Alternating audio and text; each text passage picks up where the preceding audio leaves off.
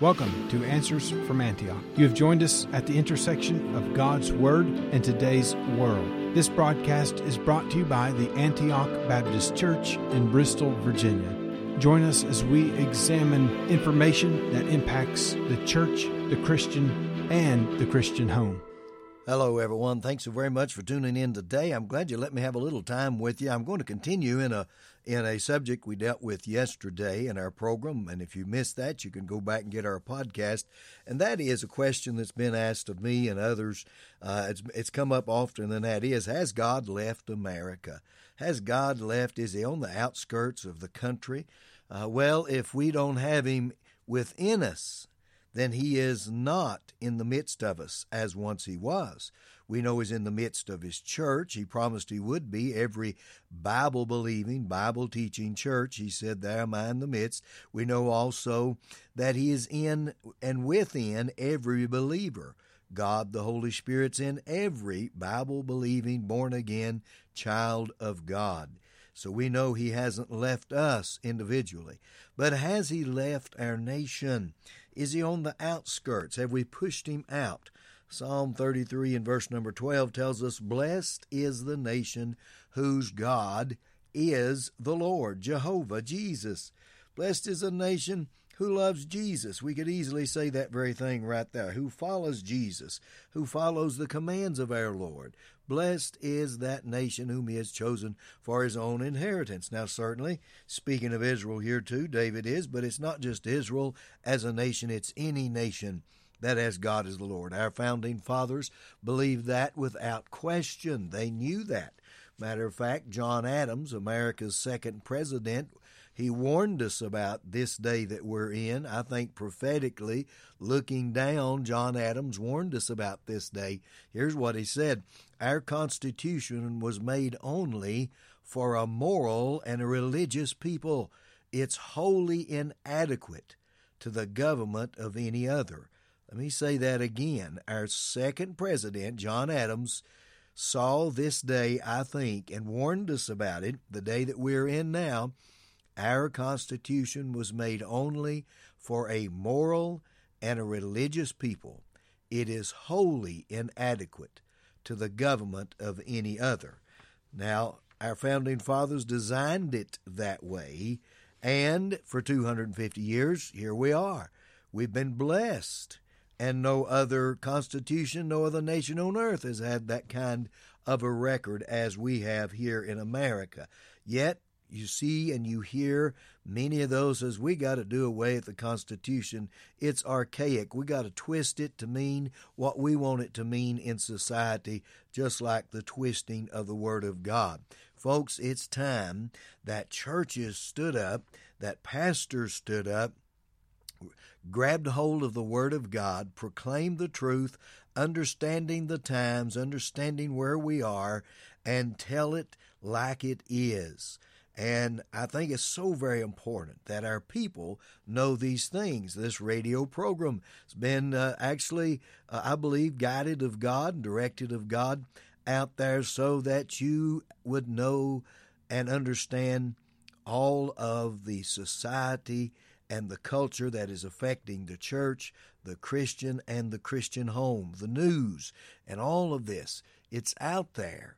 And you need to know it. That's what we do on the program. But our churches need to have bold voices in there speaking the truth and letting others know. Yesterday we mentioned about the death of that retired police chief out there in Las Vegas, Nevada, when those two men, 17 year old uh, thugs, took a car, stole a car actually, stole that car went down the road, sideswiped another automobile or two, video and all of this, and then here's this retired police officer riding a bike in the back lane alongside the road. They pull over behind him, blow the horn, rev the engine, and run over him and hit him and knocks him up on the hood over the top, bouncing he bounces in the road, kills him, and they video the whole thing. Now, I mentioned that yesterday, and we say, My goodness gracious, how could they be so callous? How could they act like that? Well, our school systems has told them that they came from animals, so why should we be surprised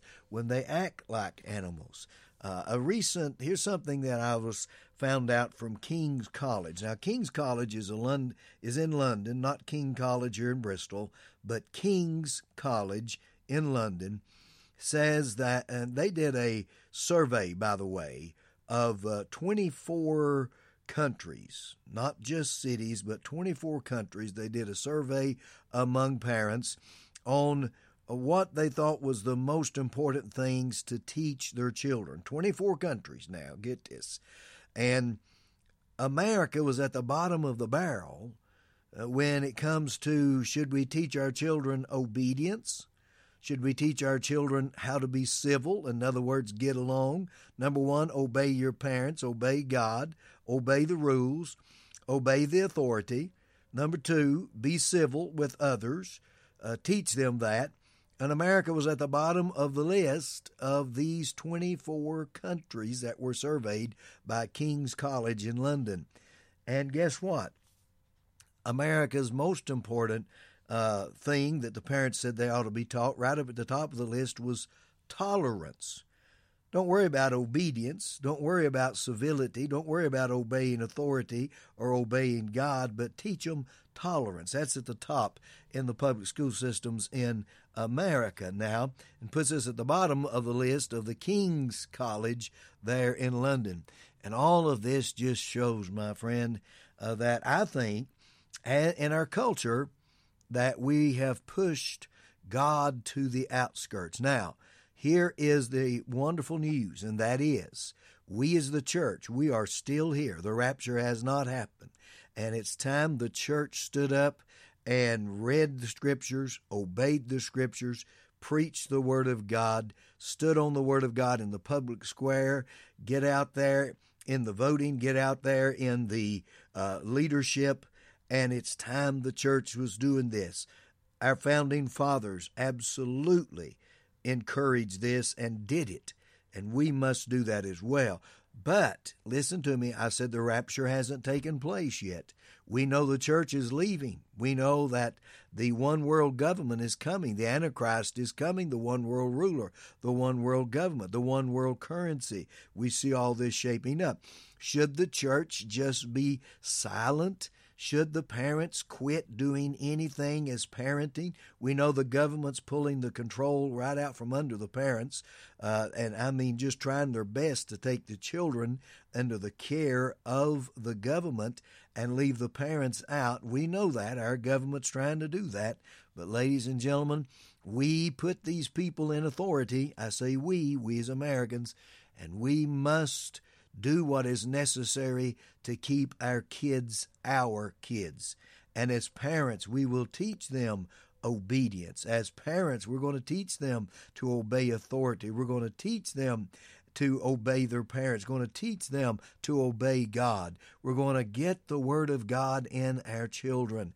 How very, very important that is. You've heard me say often on this program that we have our our greatest universities. Well, probably I shouldn't use the term greatest. Maybe the largest, the oldest universities is a better way to say it.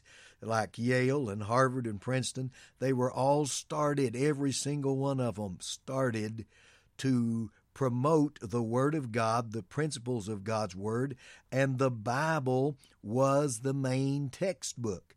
And it wasn't because they didn't have any other textbooks. They knew the Bible had to be the main textbook, my friend, and it was for several years there. But it started moving out. They started moving it out purposely. And look where we are today. Well, I see my time is slipping away. Let me remind you of a very important event. Area church choirs coming together at the Victory Baptist Church this coming Friday. Brother Mike Speck, that great song leader, choir director, singer, composer, he's going to be leading the choir this coming Friday area churches coming together. We call it the Celebration Choir. Brother Mike Speck's coming. We want you to be there, 7 o'clock, Victory Baptist Church, right there at exit 5. The big cross is there. You come, you'll have one of the most exciting, wonderful worship experiences, I believe, that you've had in a while. Brother Mike Speck, tremendous talent in this, leading all of these church choirs that's come together. And we're our choir's part of it, Victory Baptist, many other churches. We're excited. We want you to be there. Our time's gone. God bless you. Thank you for joining us today. We encourage you to visit our website at antiochbristol.com. There you will find many ways to contact us and connect with us, and so much more. Until next time, stand firm in Jesus' truth.